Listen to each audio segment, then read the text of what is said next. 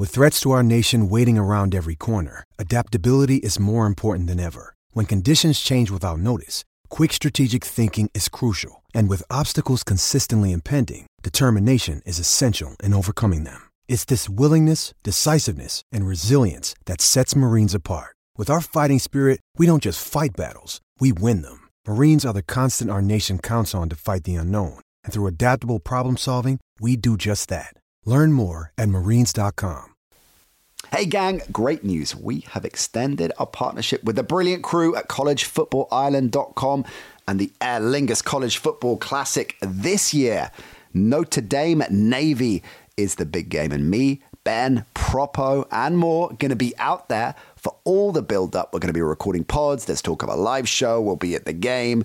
We are super excited about it. We're going to be dropping special episodes of College Daze here on the NC show in the build up to it. Lots of brilliant guests coming your way. If you haven't, if you didn't make it over last year, you've got to try and get out there this year or next year's game has been announced as well. So head on over collegefootballireland.com. Find out more information from the website. We hope to see you out there.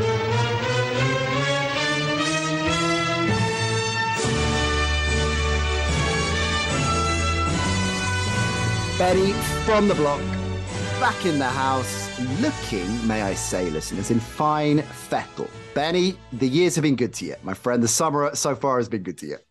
Yeah, it, it has. Although um, my my daughter, who's just about to turn twelve, is now really getting into the idea of like looking after her skin and like she's getting into like face wash and fancy moisturizers and SPF.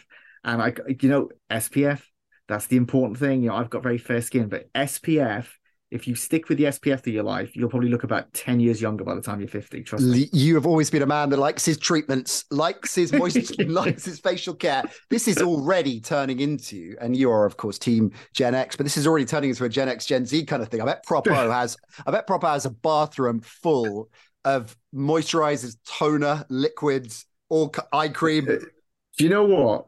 In the in the airport flying to Dublin last year, hmm. And I was there. I was there with him, and he wanted to smell every male fragrance available in duty free, and this was clearly an obsession. And this No will sound intended. like, God damn it. um, uh, yeah, I could have worked for an, an eternity and not come up with a pun that good. So, um, I this will sound terrible, and I do apologize. He's a he's a man who I wouldn't have thought is obsessed with smelling great. I don't mean he smells badly. I spent enough time around him, but I wouldn't have thought, oh yeah, you're th- you're that guy who wants like a hundred different colognes in your bathroom. But it sounds like that's how it is. That this is this is a man who, above anything else, just wants to smell amazing. It's I could see him up there with you know Antonio Pierce, players that you wouldn't expect. Yeah.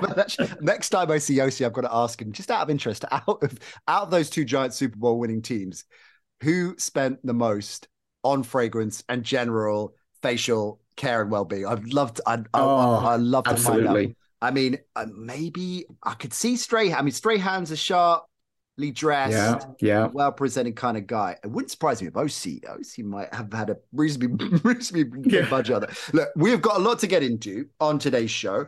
Uh, the well, our, our, our uh, ideas for doing a movie special were kind of railroaded by.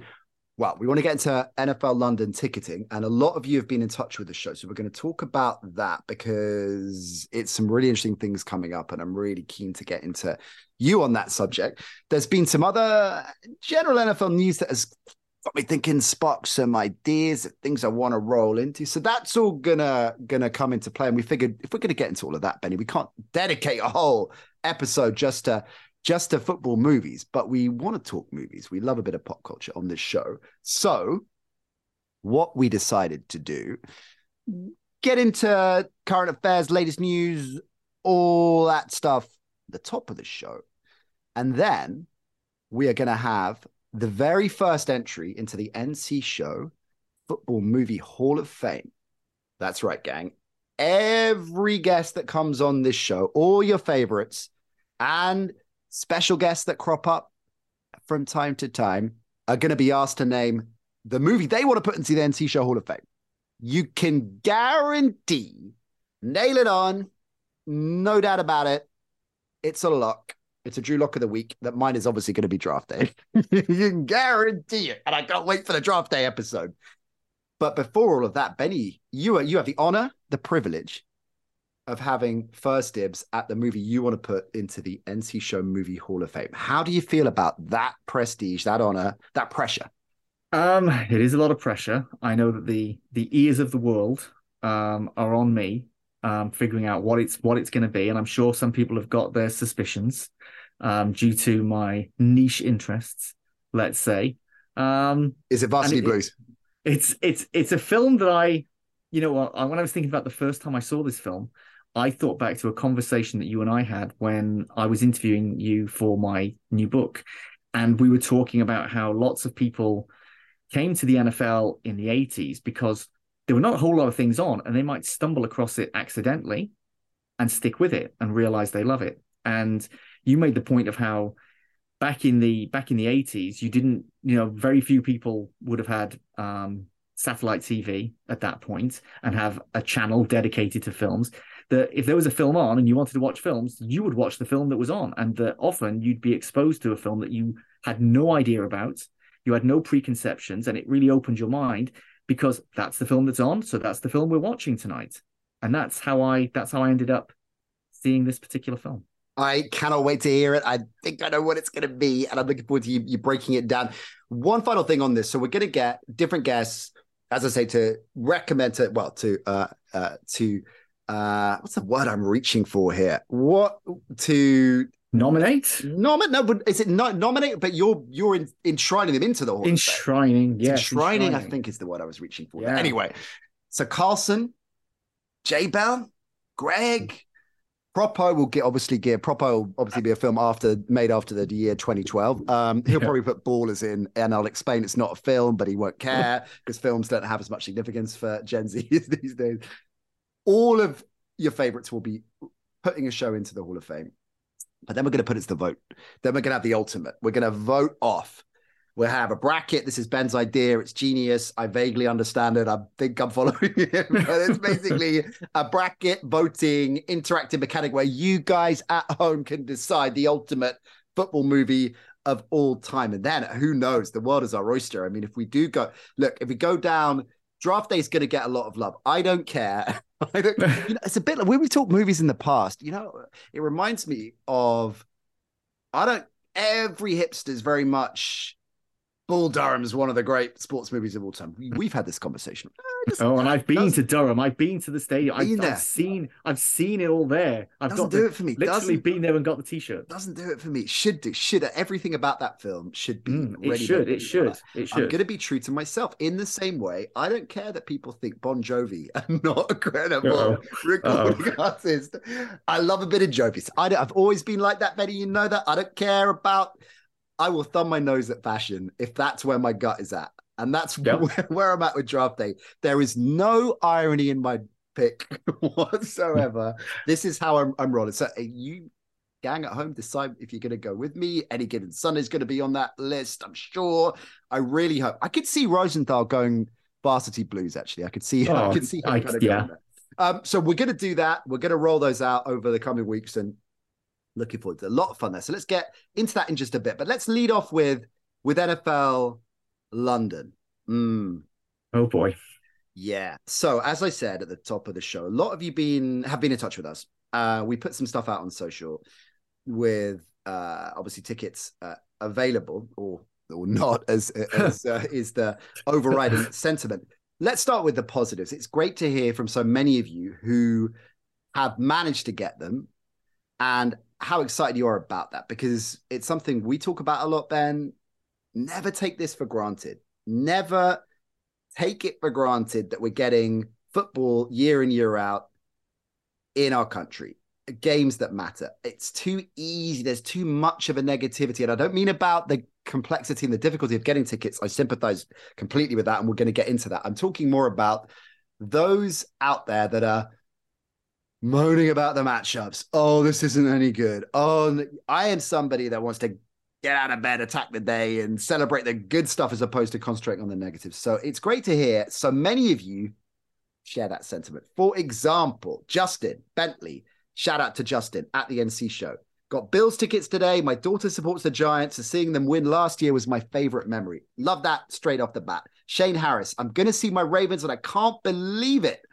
Um, good evening, Nat. Luckily, had tickets last year, so was able to get into the earlier sale after all three London tickets this year.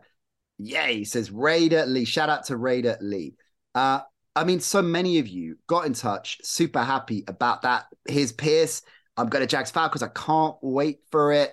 Absolutely buzzing for it. All of this really good, positive stuff. But, but, but, but, it's not as straightforward as that. Here, I'm going to go to Jamrock J. Jordan. First, because I love that handle. Nice. Yeah. Shout out to Jamrock J. Jordan. I think this needs addressing. The easy way to stop touts is to have tickets with the buyer's name on them, and the only person that can use it have ID checks on the gates. Offering up a solution of how we deal with the touts, because so many of you have missed out, couldn't get close to getting tickets. And then, as all of us as consumers face in different situations, within seconds, tickets are available on scalper sites four, five, six times the price. It's not unique to the NFL, Benny. It's a problem that is ubiquitous. Recording, I mean, I had this with Springsteen, right? That I got lucky. I got lucky. I was in a queue. The queue was, you know, corrupting, glitching, going around in circles, tearing my hair out, and then suddenly some tickets appeared. Bam, got them right. Fluke, effectively, jammy jamster. If not, I'd be paying Christ knows how much for, for Springsteen tickets out there. Loads of our gang are in that position now where they, if they want to go to an NFL London game, they're going to be paying exorbitant fees. So, what's the solution? Are you following the line of Jamrock J. Jordan? Is that the answer? Is it because, you know, Taylor Swift, Springsteen, massive recording artists, denigrate this monopoly but they don't have any other option. The NFL's no different. What are the what are the options? Like not vindicating the NFL here necessarily, but what are the options? Well, the thing is, it's like the ticket, the ticket companies are. So let's like so we talk about ticket touts or scalpers. The thing is, is that those are quote unquote ticket resellers on ticket resale sites. Technically, none of this is illegal, right? and what's being done is above board. It might be you might consider it immoral. Unfair. Yeah, that's the difference, isn't it? Because I think just to let's drill down to it. So you're right; it's not illegal, and there's demand for it, and and and to paint a positive, or at least um, a balanced picture. I've definitely benefited in the past from a scalper site when I've been too late to the event, literally, and but really want to go or my family want to go and okay i am prepared to pay over the odds and this service is there and, I, and i'm not my there's not a gun to my head and i choose to do it. But the difference i think you you're very much tapping into is this is a coordinated i'm picking up hundreds thousands of tickets with the sole intention of whacking them on a site so is the, it, can can we look at limiting should they look at limiting how many or how long they go on sale for, or when they go on sale on something like Viagogo, or any of them. I'm not isolating them, any of them. Yeah, well, the thing is, is that a lot of these ticket reseller sites have deals with the major sports leagues. Mm. These aren't these aren't companies operating in the shadows. There will be here's the official ticket reseller of insert name of league here. Yeah. So the leagues are making are making money off the tickets twice. Once when they're sold the first time, and a second time when they are when they are resold at an inflated fee. Now, you could make the argument, and I'm not I'm not I'm going to present this argument, and it's not one I agree with, but you can make this argument of anyone who wants a ticket will get a ticket, providing they are prepared to pay the going rate, right? So anything that is in limited supply that people want, the prices go up, right? So you could say, well, if you want to go to the NFL, then sure, if you're prepared to pay a thousand pounds, if it means that much to you, pay a thousand pounds and you can get it from a ticket reseller. Right now, that is a legitimate economic argument of supply and demand. However, obviously, we know that that is that is a nonsense and can really damage the sport in this country. But I think because just to just to just to make the point, or if it wasn't super clear, like it's a it's a reasonable point you're putting forward, or at least you're you're presenting as the vindication, I guess, for reselling sites is look, it's an open market, and if people want to buy them, fair game. But it's how they get their hands on them, the volume of them, mm-hmm. right? That's the issue that fan X, who is sitting there at 9 a.m. waiting to get to pay card rate for their seats. Which is not cheap. It, it's not cheap. Which is not cheap. And then you factor in travel, hotels for those coming out from across the country. Because I know a lot of you out there as well are frustrated that every game is in London. Now, over the years, that's something I've spoken about with NFL UK guys on all the different shows that I've done. And, and I understand that the pros and cons for that too, right? Logistically, uh, you know, I get why NFL wants to keep keep the games in London, but that doesn't help you if you're living in Leeds, you're living in Glasgow, you're living in Dublin, you're coming over. It's a chunk of change on top of the tickets, the merch, the drinks, the food, everything else. We know how expensive this is.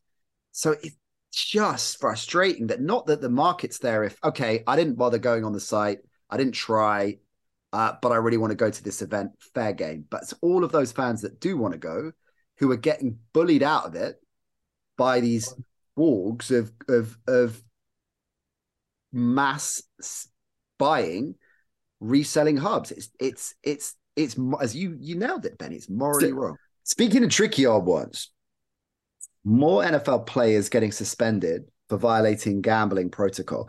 And where i'm particularly interested in this ben is not the players that are going down for gambling on NFL games. I mean, I, we've talked in the past on the show about the inconsistencies with laying down punishments based on transgressions, right? So Calvin mm. Ridley gets a year. Other players who do demonstrably more egregious things don't get a year. It madness yeah, we, we've been but we've been down that road, so I don't want to go down that side of it today. What I want to ask you and get into is the really grey area here of players betting on NFL versus players, and this is here we go. So Nicholas Petit Frere of the Tennessee Titans. Great name, incidentally. Yeah, it is wonderful. Not a player that jumps to mind, but hey, Titans fans out there might might slap me on the wrist for not knowing him, but don't think he's a major. Uh, fair to say he's a major prominent NFL player, but that's kind of the point that you've got this whole section of players that in the NFL that you think, well, they're made, they're in the NFL. They're making league minimum or thereabouts. They're giving away X amount of that to agents and management a whole chunk on tax. Average playing career three years. It's not. It's not a kind of ticket to millionairesville, right? So anyway, that's not why I mentioned it particularly, but you kind of wonder why. Um, you know, you wonder why they the league are really hard on it, it, what could be construed as insider betting. I get, I get that. If you're betting on the NFL and you're in the NFL, you're going to have mates in different teams. You're going to know stuff. I, I understand why that is. We got to clamp down on this. This is the bit I don't get. Nicholas Petit Frere suspended for six games. Benny, six games because he bet on non NFL sports at the club facility. The club facility, which incidentally, the the SoFi Stadium with its giant sports book inside the stadium. What he's betting on the US Open. He's betting on West Ham Fiorentina. What, who gives a sh- Why does that matter? Why is he getting suspended for six games? Well, I mean, I, I do get the idea of the NFL not wanting players doing that at at team facilities and for it to be like it then starts to feel like it's somewhat sanctioned within within the organization. Oh yeah, yeah, this is where this is where the Tennessee Titans players go together in the locker rooms to gamble. I get why the NFL wants to try and keep a hard line between the teams and players and their gambling. Now, it is totally different. It is totally different. Just putting putting a bet on the U.S. Open if you're an NFL player. I think you've got to have the good sense. I mean, you've got to have the good sense to not break the rules. And if the rules are you can bet on these things, don't do it at the team facility. Just don't do it at the team facility. Now, I'm sure this is just an oversight. And I know that the NFL is very, maybe worried is a strong term, but I'm going to go with it. The NFL is worried about players getting in debt to bookies, and I'm thinking more shady mm. bookies rather than you know your typical online gambling portals that are, are not run by like some dodgy guy in a pub. But they're worried of people starting to owe money to some shady guy who's been putting bets on bets on for them on the side. Jimmy's gonna win. Yeah. And then they find they're half a million in the hole, and they say, Well, here's how you pay us back. Here's how you make sure that this touchdown happens. But why You does I, I get tackle. that? I get that. But this was much more likely to happen before gambling was legalized in so many US states, right? That's Oh, it's more like it's less likely that they're going to go to shady bookie bookie. Yeah, there is there is there is no excuse to do it. But I mean I know that I know that's like a, fear. Yeah, it's a fair argument. Though. It's, it's a fair but the, argument. but the like the whole thing about in on in the team facilities, I do understand. Now, I would imagine there are a lot of people listening to this show right now. Maybe they're maybe they're working, maybe they're working from home or whatever, and they're listening to this podcast and you know having a bit of fun distraction while they're doing it. There's probably something in your work contract or employee policies that says you can't use the computer that's right in front of you now supplied by your employer Mm. to gamble. And you'd probably potentially get in trouble if you were sat in the sat in the office if you've still got a normal office and you were gambling in the office. This is definitely That's not not that- Propo's office, by the way. That's Oh hell no. the Hell no. diametric opposite of, of that is going on. You get So- you basically get censured if you don't gamble in, in, in Yeah. man cave. Yeah. Um, no one will be surprised to know that when I wanted to do a chapter in the book on the influence of gambling and how that has improved the profile of the NFL and brought people into the NFL in the UK, I did speak to Ollie. Of He course, was he was the he was the best placed person for that. But I I I bet there's a lot of you who cannot gamble at work. And that if someone saw you in your lunch hour playing online poker, someone might raise an eyebrow and say to a boss, should they be doing that? You know, so it is still a workplace. And I think the NFL is trying to use those sorts of rules to just make it as difficult as possible. They know that they cannot realistically prevent every NFL player from putting any money on completely unrelated events. But if they can do something to slow them down and make them think, oh, it's not worth the hassle, I think they're going to do it. yeah. uh, Just, I hear just follow the rules. Just follow the rules, guys. That, that's, and you'll be fine. That's a fair point. You know, don't be stupid. Uh, and look, I, I said I didn't want to get into the inconsistency of violation penalties. I guess it's inevitable that that's got to be a part of it because whichever way you cut it, domestic violence, domestic abuse, four games, betting on Leeds Southampton, four games. What? Yeah. what? Yeah. Okay. Yeah. Next up, this got me thinking, Benny, which is always a I appreciate a dangerous thing. Hmm. Great JJ Watt. JJ Watt joining CBS as one of their studio analysts. Uh, starting, of course, th- this coming season. This is JJ's quote. Hopefully, fans will enjoy the insights and knowledge I've gained over my 12 years in the NFL. If we're lucky, we'll share a few laughs along the way as well. I mean, he's definitely somebody that has demonstrated over the years in the media stuff he's done that he looks like he's a good crack. Like he'll be, he looks like he will be a lot of fun. Obviously, one of the great players of, of all time and, and certainly of his generation. So he'll be able to to certainly draw on that experience. It's not always a given, as we've seen so many times over the years, that everybody is Osi or J Bell able to articulate and add the right balance of insight and personality into the gig. I've worked with obviously without naming names with ex players in both codes of football where you see firsthand that it isn't as straightforward as rocking up and getting into it because you played the game at a high level for for a long time. You can tell a mile off when players ex players are, are winging that. So it isn't it isn't a given. And of course, just to follow that through, when you've got a seat on one of the big platforms in the US, it is highly competitive. And we we've talked, to, I think, on the show in the past. You've seen firsthand, of course, um, working with a lot of the players that are involved in the NFL broadcast program. There's a broadcast boot camp, and we've particularly with with Talk Sport when we've covered Super Bowls, assigned X number of players, many of whom are still playing, like Wesley Woodyard, uh, uh, Mike Adams and co. The great Jason Cabinda, who's still rolling. Uh, we must get Jason on the show.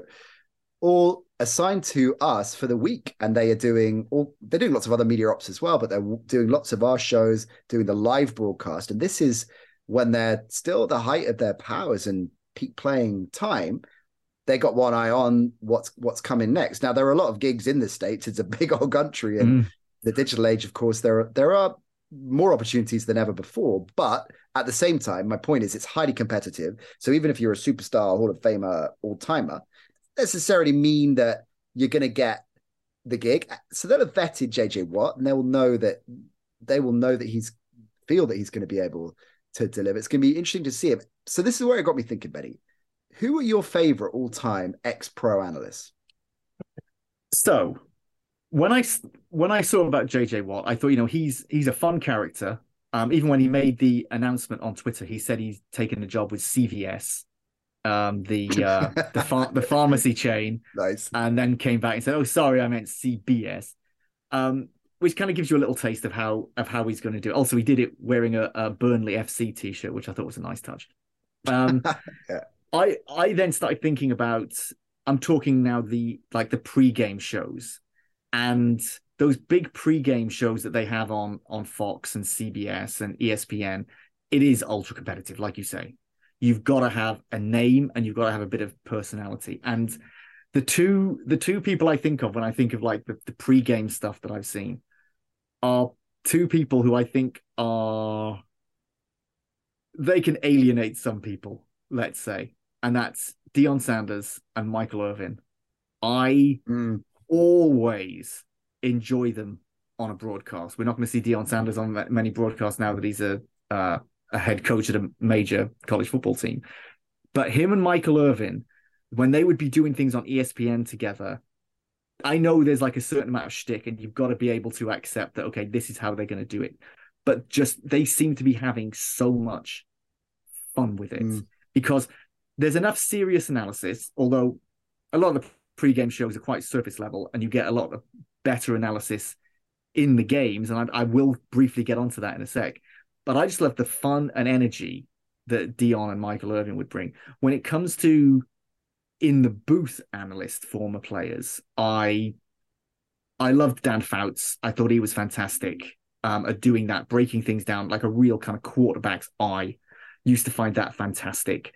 Um, and nowadays, Trent Green. Yeah, I was gonna, I was um, gonna go Green. Yeah, it's interesting because like, we hadn't, you know, we hadn't spoken about other than Halo. I'm, i want to get into this. We had a brief chat on WhatsApp, but we hadn't said who we are going to say. It's interesting. I was going to go Green as well. I think he's brilliant. Yeah, and the thing is, is that I think what it shows is that it's not always the higher profile players. Now, there's something I'm going to say later in this episode about Joe Montana, but Joe Montana was the most famous player in the NFL, and you don't really see him too much because he clearly did not want to do this sort of work. Mm. But he would have got a job instantly. Now, whether you stick around or not is whether people actually respond to you kind of when you're when you're there. But like if you're Trent Green, obviously he was a starting NFL quarterback and played in many games, but perhaps is most famous for going down injured and letting Kurt Warner take his place and become a Hall of Famer rather than just Trent Green, who was a pretty good quarterback you get him in the booth and there's just so much that he understands and that he's able to he's able to to break down I just I I love I love his broadcasts. Mm. I think he's absolutely fantastic. I think he's really underrated, and I'm I'm pleased that I'm I'm pleased that you that you feel you feel. Yeah, I love to agree because because look, of course you can't, and I know that I know the um, edge has been slightly blunted from, and it was an incredibly high bar that he set straight out of the traps. You can't discount Romo; he's still brilliant. I, I know yep. that there is, yeah, it, it, it's faded a bit uh, from where he where he was, and that whole shtick of calling the plays before they happen, and had to, but that still, I think, was still superb and and a lot of people have mimicked that now and and it's one of those things where you think why wasn't this done before it was such a good hmm. idea mm. and, and you've got to have the right person and that's no coincidence that of course quarterbacks lend themselves very well to analysis because of how they uh, read the field and have to read the field michael irvin as you well know and and i'm sure a lot of our listeners do from stories we've told or maybe even the original broadcast i've worked with one of the NFL London games was in the booth with me and Carlson and I was Osi in there as well. I think I think he was. I mean, Irvin was yeah, everything you'd hope for, everything yeah. you would hope for. One of the highlights, one of my Mount Rushmore broadcasting moments. Actually, that whole he's with us for about half an hour. Hit me in uh, a playful, ha- like slapping his hand on my thigh to to emphasize his point, leaving serious bruises. I mean, the man had strength and hands that you would not, or you probably would believe. Uh, F off camera, exactly the same, courteous, effervescent, everything you want. Lo- I I love that man, and that was that was Ireland. So he he is absolutely absolutely up there. Where do you think the Brady thing will go? Because he talked about studio shows, and we've taken the piss on this show quite a few times uh, with uh, let's have eight people in the studio all saying something for 11 seconds. Simmons and Cousin Sal do this brilliantly with the whole, uh, they got there first with the whole where they're teasing what's going to happen at halftime. yeah. and they all have like a five, five word, two second line. It's just which just gets it's one of my favorite things about the NFL season, waiting for that for that moment. I wish I broadcast were on. So yeah, I mean, they, they, there's a slight bombastic superficiality about quite a lot of those a lot of those shows which to your point about someone like Trent Green so those shows invariably go for the superstar the very surface level the big jingoistic. It's even if whoever that ex player is and, and therefore analyst is in the in the studio is capable of a lot more depth They're not really allowed to necessarily go there. No. Whereas obviously on a on a booth broadcast they are right. So where do you think Brady's going to land in terms of the best use for him? You know, I like I get the idea of trying to put him in a studio to make sure that people are people are tuning in even before the game. Like this is this is Tom Brady. Mm-hmm. He's the most famous player of all time. Like obviously he knows the game inside out, right? Every every successful NFL quarterback, especially, knows the game inside out. How well they articulate that is another thing. It's a bit like I think of this, especially with domestic football, of players who are exceptional players, but then try management and aren't very good because they can't get people to do the things that they did naturally. So I worry that with Tom Brady, although this isn't to say that he didn't work incredibly hard at refining his skills, there are certain things that he finds so innate and are kind of sort of easy to him that that's his instinct that it can be difficult to explain those things that you just do on instinct. The things that you see because it's obvious to you. So he will go through he'll go through so much training to kind of tease that information out of him. He will have so much knowledge in his head mm. that i want i want to see him in the booth i want to see him in the booth and really breaking stuff down because I think he can do that. Now, obviously, he'll get like parachuted into like the A team basically, whereas Trent Green is often like the third or fourth choice um, AFC team. So, like, if you're watching the games on Sky, if that's how you consume all your games, you'll very rarely see Trent Green on one of those broadcasts because they are they are like the marquee games of that of that time slot and he's not getting those. It's only if you're kind of like watching your team play those play those games. You we're going to see a lot of Tom Brady, and I bet there's going to be a backlash. There was a mm. different sort of thing, but Kirk Herbstreit doing Thursday night football on Amazon with Al Michaels, a backlash against Kirk Herbstreit, and there didn't seem to be the chemistry between Herbie and Al Michaels on those broadcasts. There were a lot of poor games. It's Thursday night football. that happens. But for me, I've actually spent a decent amount of time around Kirk Herbstreit, and I love the guy. And he was so different on those broadcasts compared to all the college football stuff he does. And on ESPN, yeah, this is a great pre-game, and then they fly into the game. He does both. It's it's a really good point that um you make. There's so many good points you make, Benny, as usual. But it's a really good point on Kirk Herbstreit because yeah, it was really dry and chemistry sometimes, often just does isn't there, and it's not at the fault of any uh, each of uh, or any of the individual broadcasters. It just doesn't click. It can be just the medium, which sounds like an obvious thing, but taking him outside of his comfort zone. NFL versus college doesn't mean that he doesn't have the knowledge or the technical capability, but it's different and those things can start to manifests himself in his head and then the producers overreact and they're trying things and it sometimes things just don't flow. I've been in in situations where the best will in the world doesn't all conversely it just clicks from the get-go. I've always said that the first super bowl i ever did the first time i ever worked with Osi was the super bowl that was in arizona that we did from the bt sports studios in london which ended up being of course the bbc that they were the original we used them for Channel Four back in the day, and then they were the BBC studios. Uh, and Osi rocked up. It was me and Carlson and uh, Vernon and Gethin were out in Arizona with Phil, the producer. Shout out Phil Spooner, playing with him on Tuesday in our Kentish Town five-a-side league. And Osi rocks up at the studios ten minutes before broadcast. So we didn't have any any pre-game, uh, as you'd expect. The cool as a cucumber.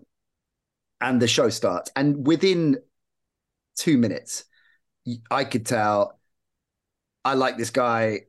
We're gonna work well together. He compliments Mike brilliantly. This just this work. This is work. It just works because they're so good, right? It just clicks. But that doesn't always happen. There are other situations I've been in where it's just eh, that's not. It, it's not so much. So I so I do sympathize. And when you're listening to someone like Michaelson Herb Herbstreit, if it particularly as Ben says, if you know that someone like Kirk Herbstreit is really a really good broadcaster, it's just not the right gig for him. Or just calling play by play in the NFL, this might not be the right gig for him. You got me thinking, as you were saying, and we're going to get into your movie. When you said the A team, just very quick, quickly, Betty, quickly, who would make which which which TV characters would make the best broadcast NFL crew. I'm going to go off the bat with. I'm going to. Go, am I allowed a three man booth? Oh, I, I, I think, I think you, I think, yeah, yes. Okay, yes. I'm going to go. Mm, I need to think about who called play by play here. So I think I'm going to say. Um, I'm going to say. So I'm going to go Tony Soprano, Paulie, and Sil. I was going to say. I was going to say. Why yeah? Why yeah? Who who calls play by play out of those three though? Tony. I think Tony. Tony has to has to. I think Tony. Really abruptly, not doesn't really offer much, like quite angrily and aggressively. Yeah. And then yeah. and Paulie's Paulie's cut. Paulie's Paulie's breaking down Paulie's breaking down and what's Sil's just kind of chiming in. Yeah. He's he's making he's making a lot of the pop culture references. And Paulie's just Sil. going off on yeah. off on yeah, and Paulie's going off on off on tangents about the game that make absolutely no sense. And Tony's trying to keep them in line and just getting angrier and angrier. Oh, and I would watch any game that any they game. did. I would any watch game. a Thursday night, one and nine, Titans versus a two and seven Jets. No chance of either making the playoffs. Thursday night football, 6 3 slugfest. I'd watch it. Yeah, and I, in fact, I might prefer that to one where it's like two playoff contenders because I think they'd get too focused on the game. Whereas I think you they they would have to distract themselves from terrible football, and it would be it would be there would be threats Paulie, in the booth. Paulie, Paulie would just go go off. but would you okay coaches and players? Would you like mm. there is there has been a there has been a four man booth. I think it's a it's a terrible idea, but we've had we've had them recently. Yeah. If I mean, how would you feel about the actual A team, the 1980s characters? Obviously, you'd have to have Hannibal as the as the play by play guy. Yeah. But like Murdock would just I think he would suck a lot of energy out of it. I think it would be difficult Howling Mad Murdock would do so much over the top stuff that it would be very difficult for for Face and B.A. Baracus to really give their sort of insights. Yeah, I think, I think so. Hannibal calls play by play. Murdock just goes off.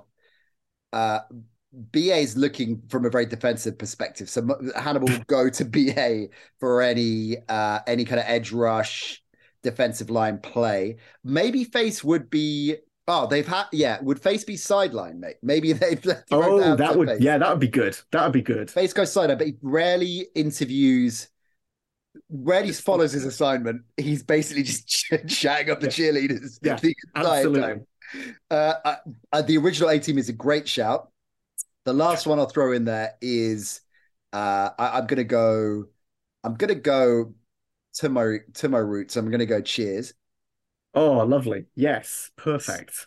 I I, I want Frasier in the booth. so it's difficult to know who who misses out of the Carla is sideline reporter. Really I put Woody on. I'd put Carla on one side. I put Woody on the other. Oh, nice. Okay, so you got side respective sideline reporters. I love that. Um, really aggressive interview technique from Carla. Um, yeah. The no sensitivity at all. So if just lost a playoff game, what the hell was that? Uh, kind of questioning. yeah. Sam has to be play by play. Although yes. actually, maybe maybe Frasier's play by play because Sam could give the athlete's perspective in the booth. And it, does he I give mean, like really, to our point earlier, surface level he hasn't done any research, Sam, at all. Yeah, I feel like I feel like Sam's not not the not the sort of person who's going to um criticize his peers on air in that way. I think right, he feels right. this is this is a fraternity, but I think Frasier would be obviously Frasier. He's got a broadcast background. He's a, he does a lot of radio, so he would be very slick on the play by play. He would be an Al Michaels yeah style. I I think Sam would end up feeling a bit bland because he wouldn't want he wouldn't want to be too hmm. critical. Mm. So are we having a three three person booth there as well? Well, oh, coach, of course, has to be going old school. Cheers, coach. We've just lost all the Gen Zers and the Millennials. Although it's Cheers, it's Cheers on Comedy Central, Frasier is getting some kind of reboot. Oh, I mean, if you if you are listening to this and you you think like, oh, what this this show sounds really old and rubbish, trust me, go back and watch it. Now I know now that you're obsessed with Cheers to the point that I still remember I was on I was in honeymoon uh, in New England and flicking through the channels at the at the lovely B and B and Cheers came on and I I instantly went to went to text you and I thought I'm on my honeymoon. I'm not texting that to say I'm watching Cheers. I love it. I it is one of the greats. And shout out Rob Long, who um I've told that story before, but if you know, you know. Uh, I love Cheers and I love that. That's a whole episode I want to really explore. is and let's hear from you as well, gang. Fictional oh. characters oh. in the booth. Actually, yeah. the booth? Fictional characters as NFL broadcast teams. That's what we yeah. want to hear. We can, oh, we can open is... up the studio. The whole the Sopranos in this studio might be even might be even better. Oh god, I love it. Okay, so speaking of whole other shows, shout out to Rakesh I recognize the name Rakesh from our social channels, who gets in touch with us a lot. Big fan of the show, loving your all pro status, Rakesh. Uh, and in particular, you have just cemented all pro, all pro fan status for this, if nothing else. Uh, introducing the draft game. Now, this is the AI plugging into. I think Rakesh had suggested this, hadn't he? About yeah. let's let's play with ChatGPT and see what happens. Introducing the draft game that Rakesh has put in. Logline A young and ambitious NFL draft intern, Ben Isaacs, finds himself caught in the middle of a power struggle between an under pressure head coach, an impatient owner, an angry radio reporter, as they all fight for control over the team's future. This is where it stretches the boundaries of credulity. Ben Isaacs is a bright and determined young man. any of those are maybe be determined, with a passion for football and a desire to make it big in the NFL. He lands an internship with the New York Giants as a draft analyst, eager to prove himself and make a name for himself in the world of professional football. Oh, Betty, th- Rakesh, this is brilliant. I want regular updates on this plot. It's amazing. He suggested there's a love interest for you as well. Uh, Rakesh, you're a genius.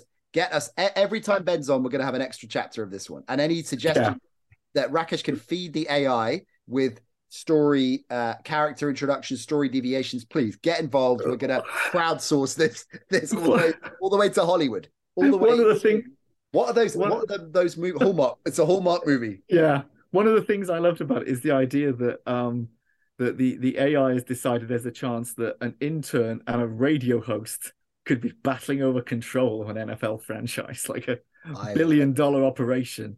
I But love it. I think Carlson would- got involved in some of the social, and he didn't want to be the. He suggested I was the GM, and he wanted to be the wizened, the Pacino esque, uh, you know, jaded coach. Of course, Carlson wants the Yeah, cool, yeah. cool spot. That's fine. I don't mind being the the kind of the young gun.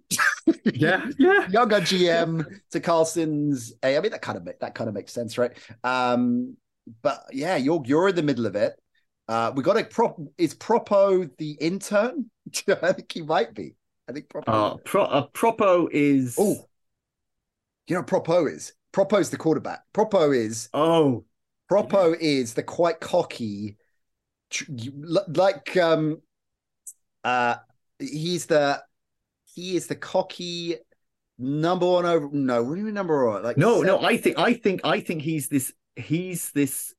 He's the starting quarterback at a Yeah. really small university that is not getting a lot of publicity. yeah. But I'm adamant he's the guy to turn it around. Carlson's not buying it.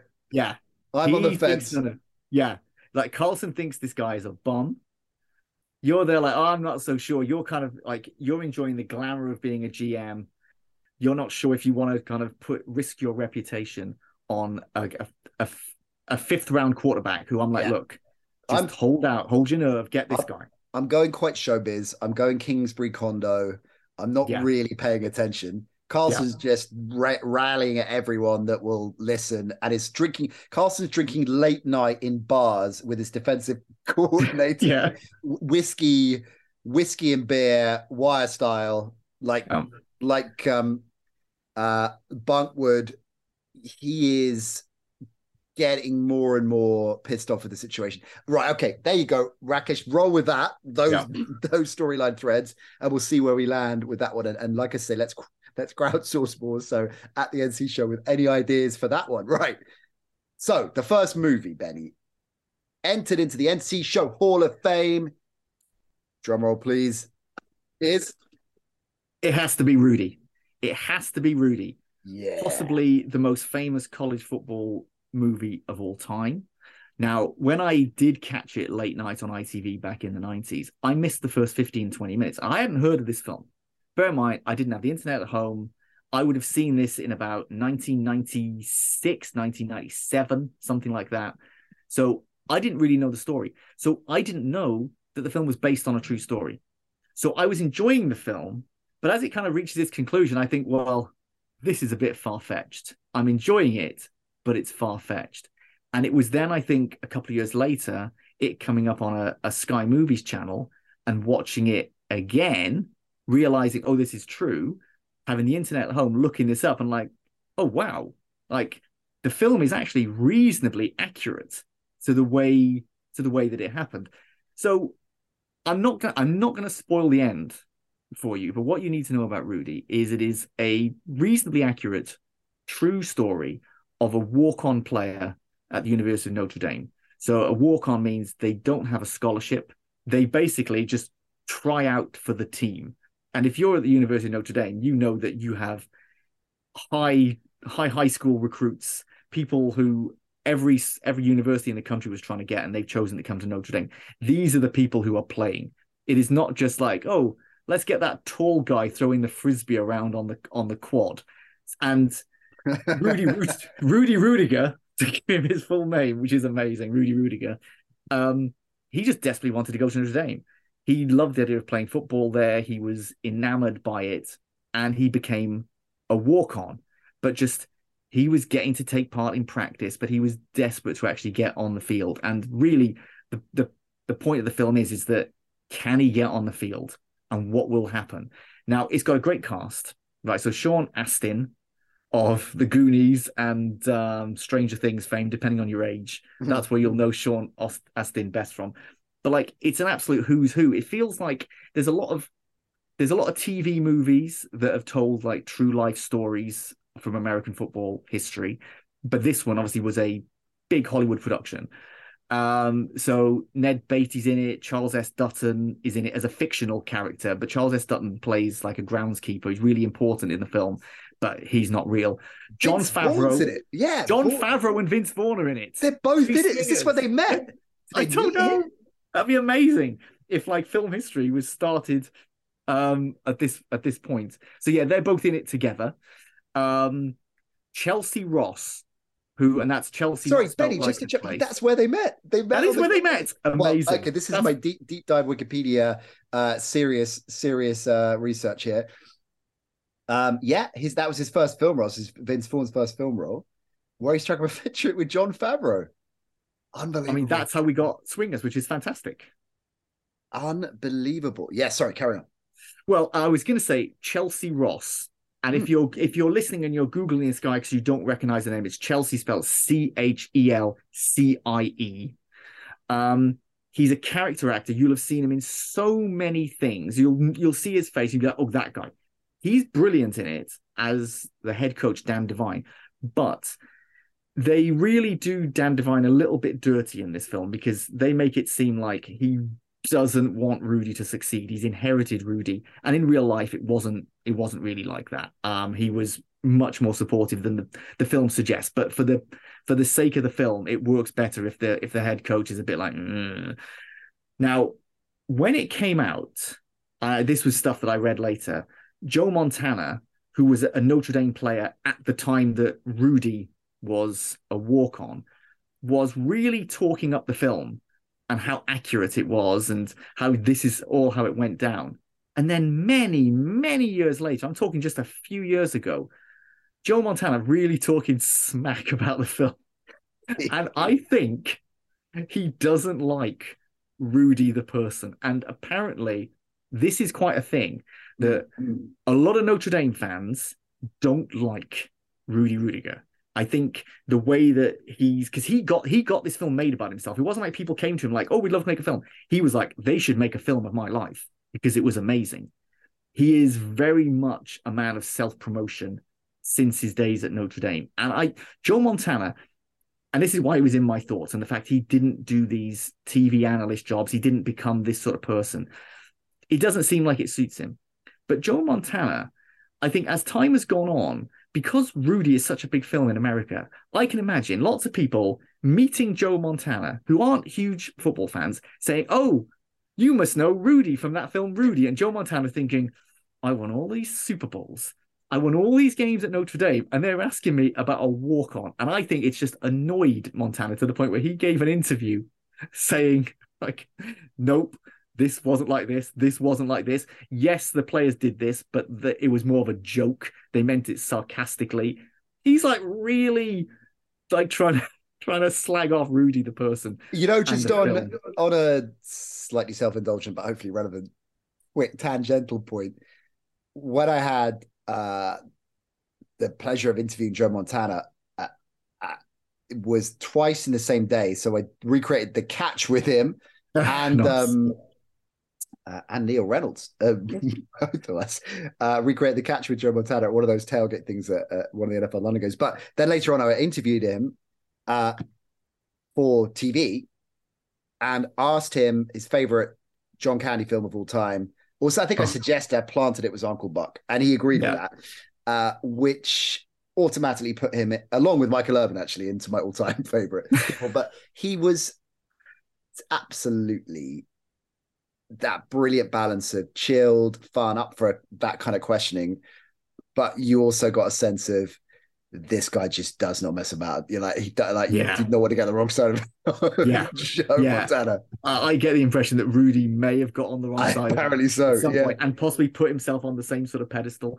But like the film, How does it stand up for you, Benny? Now, in terms of, is it one of those films that you can just click into time and time again, and you'll and it's a comfort zone. It doesn't matter where you're picking it up in the film. If you're just flicking it on, you're just like straight away. I'm I'm going to watch this. Yeah, it is. It is absolutely like that. It is. It is kind of comfort food, and one of the one of the things that means that it really still stands up is how good the football scenes are, and they were they were produced by NFL Films, and you can tell how like just from watching those compared with a lot of other football films that are decent, the action scenes don't look right. This I mean- looks like an NFL Films production. this is going to come up a lot, I'm sure, when we're getting into this, because just the, the context of this any any football film. So I know there are going to be maybe some controversial selections, like if someone wants to go Jerry Maguire, I I, I would consider it a football film, but some Uh, uh, yeah, me too, me too. Okay.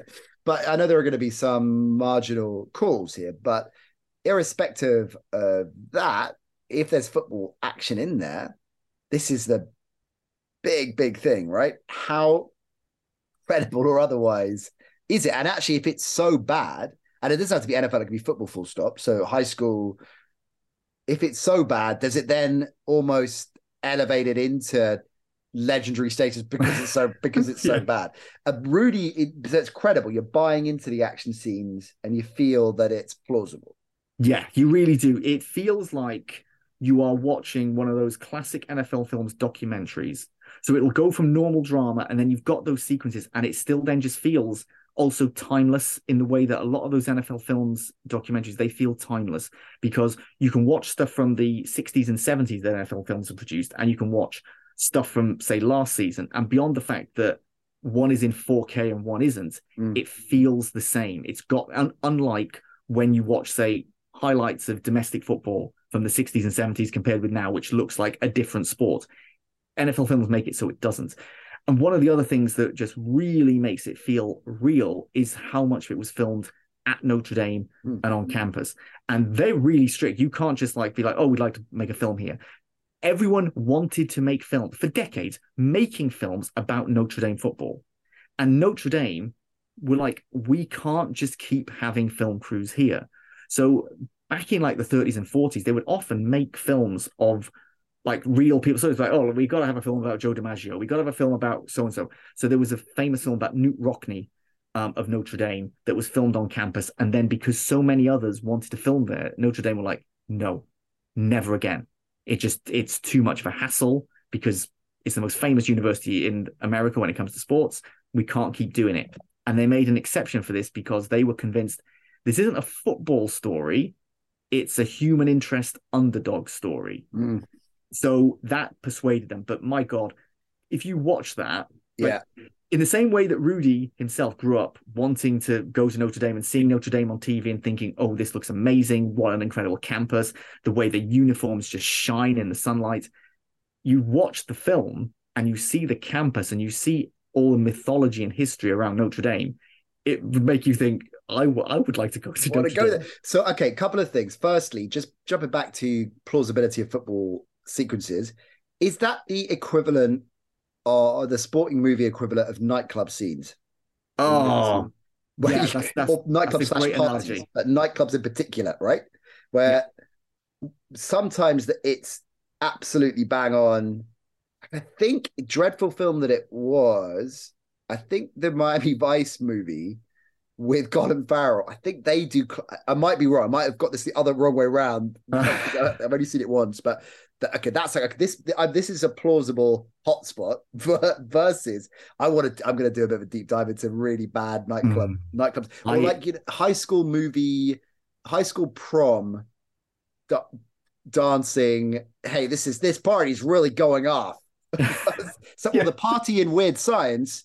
That's a party, right? That is Yes. that's rolling. I can believe this is just the best party on the block versus versus is it like the the prom in Teen Wolf? Is that I got, I got a feeling Mm. there's quite uh so yeah, but nightclub scenes in particular, that's something I wanna I wanna investigate.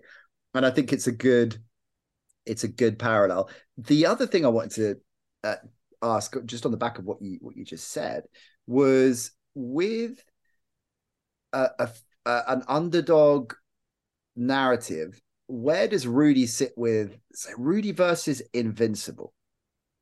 Now, I don't love Invincible, Mm. I'll be honest.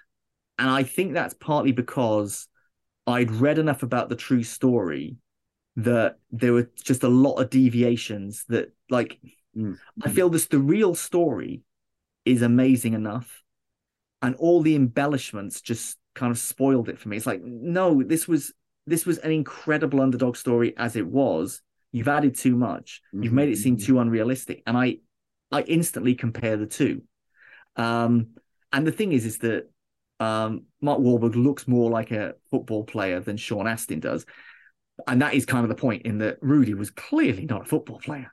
You know, he worked really hard, but he didn't look like he could ever he could ever play football. I know Invincible's got its fans, and it was it's the it's I I connect these two in my head because I think the like Invincible is the archetypal NFL true story underdog film, Mm. and that Rudy is the college football equivalent. But Rudy just feels much more real. Betty, I love it. It is a worthy opening entry into our NC Show Movie Hall of Fame. We'll put uh, info about it in the show notes as well, so you go and seek it out. Yeah, if you haven't seen it, go check it out. And as we build up this body of movies, you, a lot of you have seen a lot of them, but there are going to be gaps. There are going to be, and I haven't seen Rudy. I haven't watched Rudy for years actually. So I'm going to go back and watch it again because I haven't. Uh, I haven't seen it for a while. I've definitely got to get into it ahead of our trip to Dublin, Betty, in August. For the Aer Lingus College Football Classic, we are going to be there. Notre Dame, Navy. You can count on it. Me, Ben, Propo, another road trip. Last year was good. This year, off the chart. Can we record a podcast the morning after the game? Oh my words! Can we do an Um, 8 a.m. 8 a.m. podcast? Probably still half cut. Now, I mean, Propo will tell you that usually by eight a.m. I'm only halfway through my third course at breakfast. Um, True. that that morning was a bit was a bit of a blur. You'll be Uh. through Brecky. We'll have we'll have old timers that we are, relatively speaking. We'll have gone back to the hotel. Propo, of course, will have found um, a, a gaggle of Notre Dame college girls that he's been chatting up all night, and will have end up Yeah. in some kind of dive bar at 7 a.m. He'll be rocking back up to the hotel just as we've got to get to. We can record it in the cab on the way back to the airport with Propo and possibly some uh some new college friends friends of his. I, I already this sounds great. Yeah, absolutely, it's it's going to be. It's always um, it's always a treat getting to getting to see live football, but going to see Notre Dame Navy, one of the most famous and storied rivalries in American sports, and having it, relatively speaking, so close by, is just such a treat. And I think if you if you watch like anyone who's interested in that game, which should be all of you, you've got to watch Rudy, and it'll really enhance your appreciation of the of the history of Notre Dame. So even if you don't make it over there, you get to enjoy it secondhand because it's going to be it's just going to be amazing. Isn't it? it was so good last year. And just Oh, the idea of how much better it's going to be with Notre Dame Navy is absolutely ridiculous. We're gonna have some guests on the show in the coming weeks relating to that whole shebang. So I'm looking forward to that. Incidentally, coming full circle. If you head on over to collegefootballireland.com, register interest for next year's game because the Notre Dame Navy game sold out. But next year, already announced Georgia Tech, Florida State. So going full circle, if you've had trouble getting NFL tickets, NFL London tickets, get your hat in the ring here as well. It might be more straightforward. Could be your way to catching some live football And- in the next 12 And months. and Florida State are they are looking like they are back. Like maybe not back like where they dominated the sport in the 90s, but back to being a really exciting team to watch. I think they're going to win a lot of games this season. Um, so just the idea that like FSU, I mean, Florida State, Deion Sanders, old school. That Oh, is Deion coming over for it? He has. will Oh, I he'll be have his hands full, I guess. We got to get think- on Coach Prime if he does, right? We got to get Yeah. that's got to be Ollie's number one objective to get us I on Coach Prime, to get Carlson on Co- an episode of Coach Prime. And it, Deion Sanders was um, considered for the Georgia Tech job as well. Mm. So we could we could have had that wonder because obviously he played in the NFL and Major League Baseball in Atlanta, where Georgia Tech is. That would have been potentially a really good a really good fit. But that is that I'm so looking forward to Florida State. I'm a, I'm a Florida State fan because of how they were in the 90s. It was so exciting with the likes of the, the with the likes of Deion Sanders coming through that one is going to be fantastic as well. That's two Southern teams. I'm hoping they're going to be bringing some incredible southern food, and I just I love the mix of teams that we're I like, getting I like for these games. Southern food. Brilliant. I was one. I was wondering how specific I was going to get into the southern food, and I think Southern I might food. lose people if I start talking about. Chef oh, Ben I want Isaac Brunswick stew, and I want hush Oh, that sounds puppies, and good. I want this. I Oh, want to do a food episode. So I want to do like we're going to maybe do a whole episode dedicated to AI. We're definitely doing a whole episode uh, dedicated to fictional Tailgate characters. Tailgate food. Yeah. Yeah. Fictional That's characters uh, in NFL broadcast mode and episodes on food. I love it. And We're sorting. If, and if you're a listener who's interested in uh, tailgating, is there a chapter about tailgating in the new book from Ben Isaacs? Yes, there is. Oh my So god! Get, been get your pre-orders in. Four plugs on this show for the book. Uh, but you got to get in. We'll have links to that in the show notes, as, as we always do. So get your pre-orders in. Iron Mike's written the forward to uh, to that propo. His chapter on gambling. I'd buy it just for that. yeah. Uh, and uh, plenty more besides. So go get involved with that, Benny. Always a pleasure talking football and a bit of nonsense with you. Shout out Americanish crew out there, old school crew over the last hour, mate. Look after yourself. Check in soon, bro. Sure. Speak to you soon.